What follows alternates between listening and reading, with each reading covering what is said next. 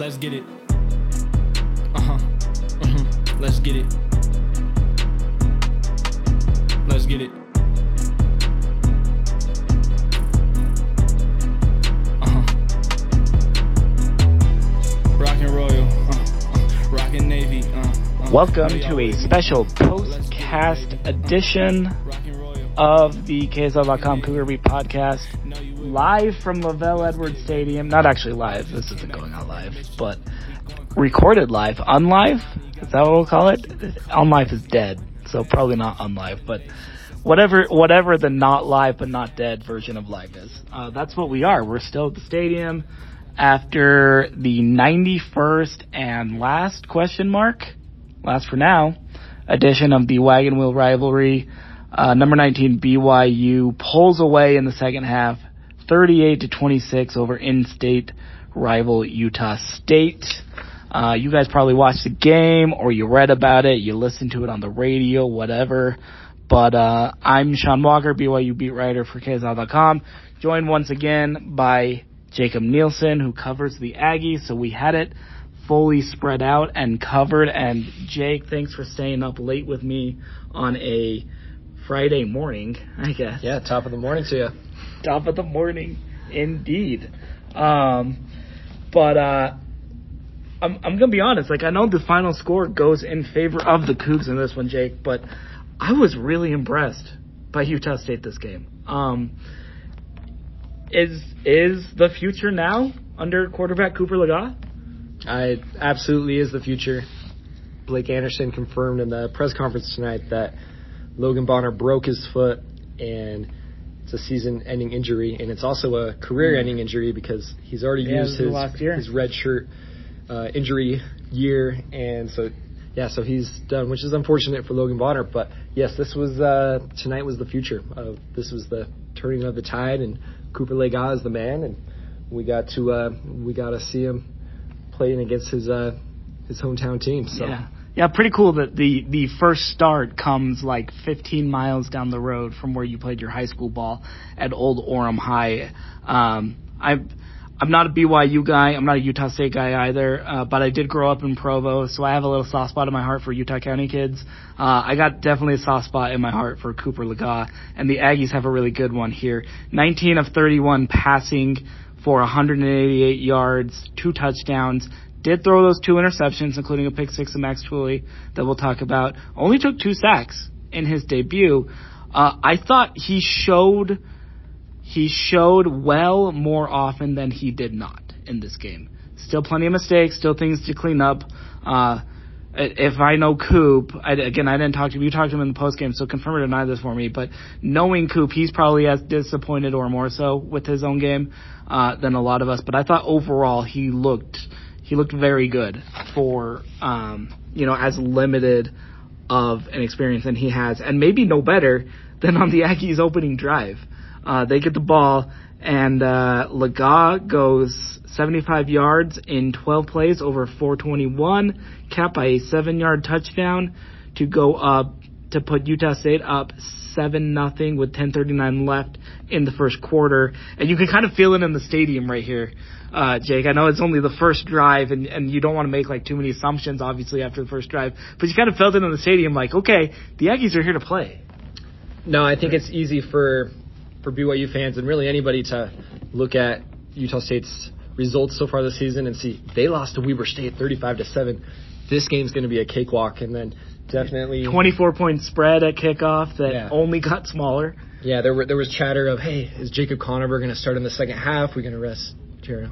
And then, yeah, Legas he marches the team down there, and that was that was the first possession of the season where Utah State has scored a touchdown on on the opening possession. So it was, uh, yeah, hard to have a, a much better start than that. So I, I think that Legas, to what you mentioned, he was definitely disappointed in the uh, in the the post game, and I asked him actually. I said, I want to hear one thing that's kicking you the most, one play that's kicking you the most, and one play that you're most proud of.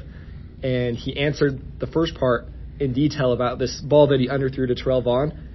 Ignored the second part of my question. I'm like, hey, whoa, whoa, Coop, like, tell me, man. He's like, he just sat there. He's like, well, it was cool that we scored on the first drive.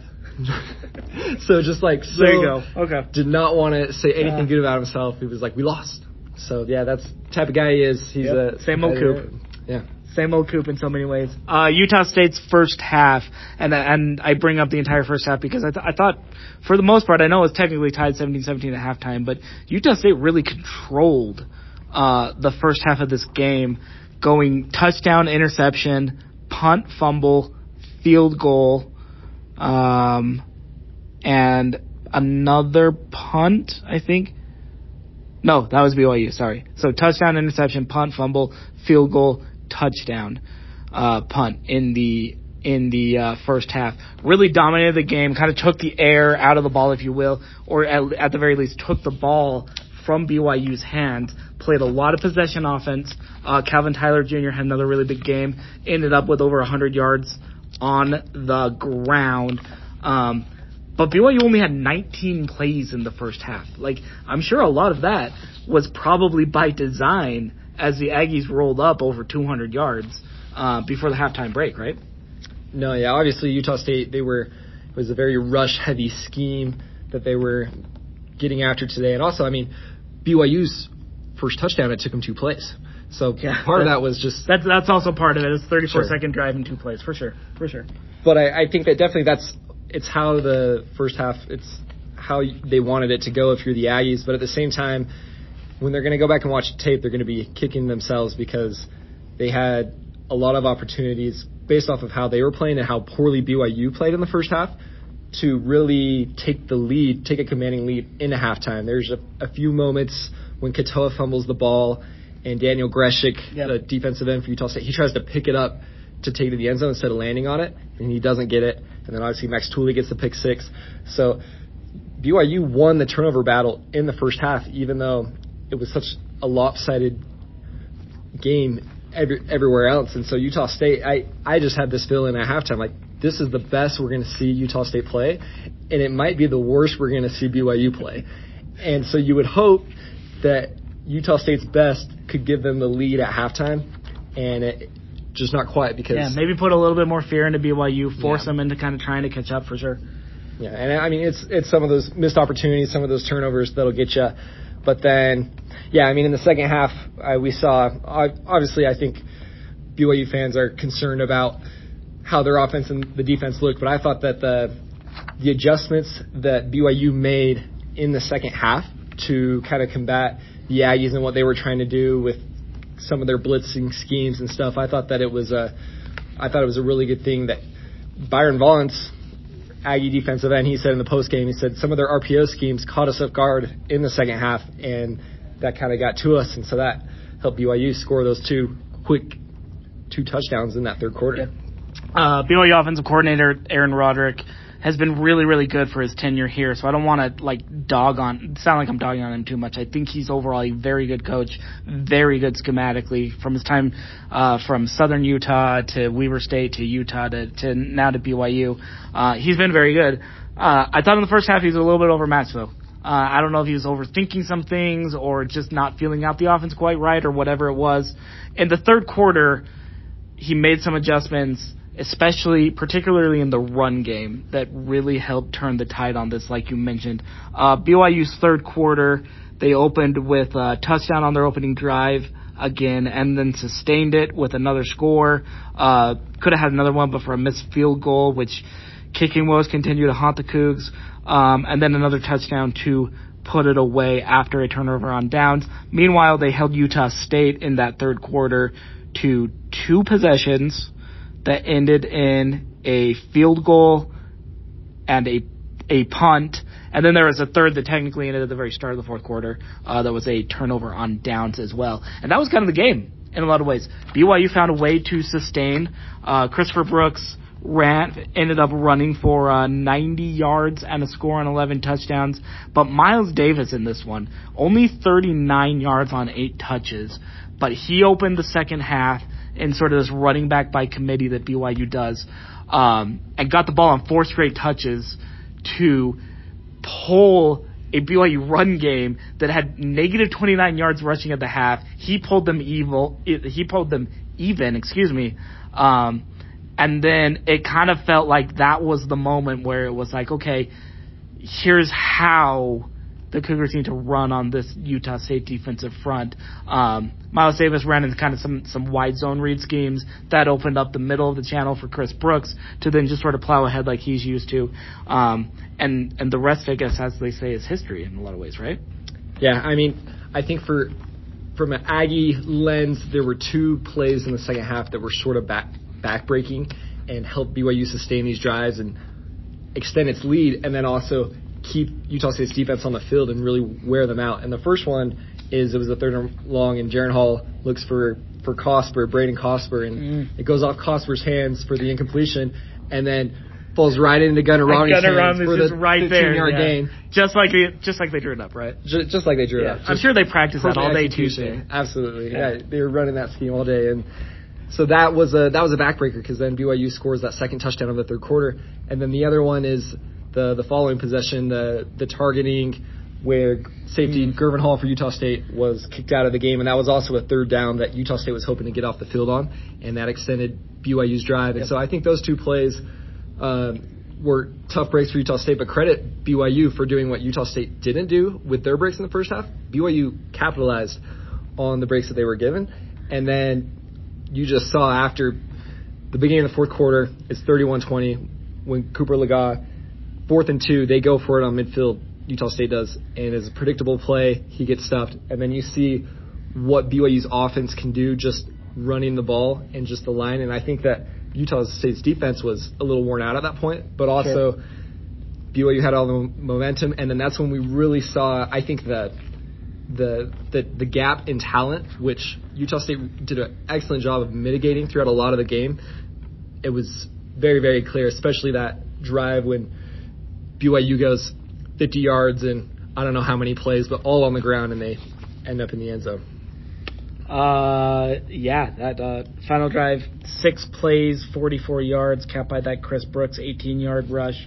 That was it was really good to see Chris in the end zone. Uh, a couple of, of BYU fans were joking with some of the reporters on Twitter because a whole bunch of reporters tweeted out that was his first uh, rushing touchdown since the season opener in South Florida. It's actually his second. Um, it's easy to forget though because BYU struggled so much in the run game for the last couple of games that that you kind of forget that he did have a little bit of a bloop.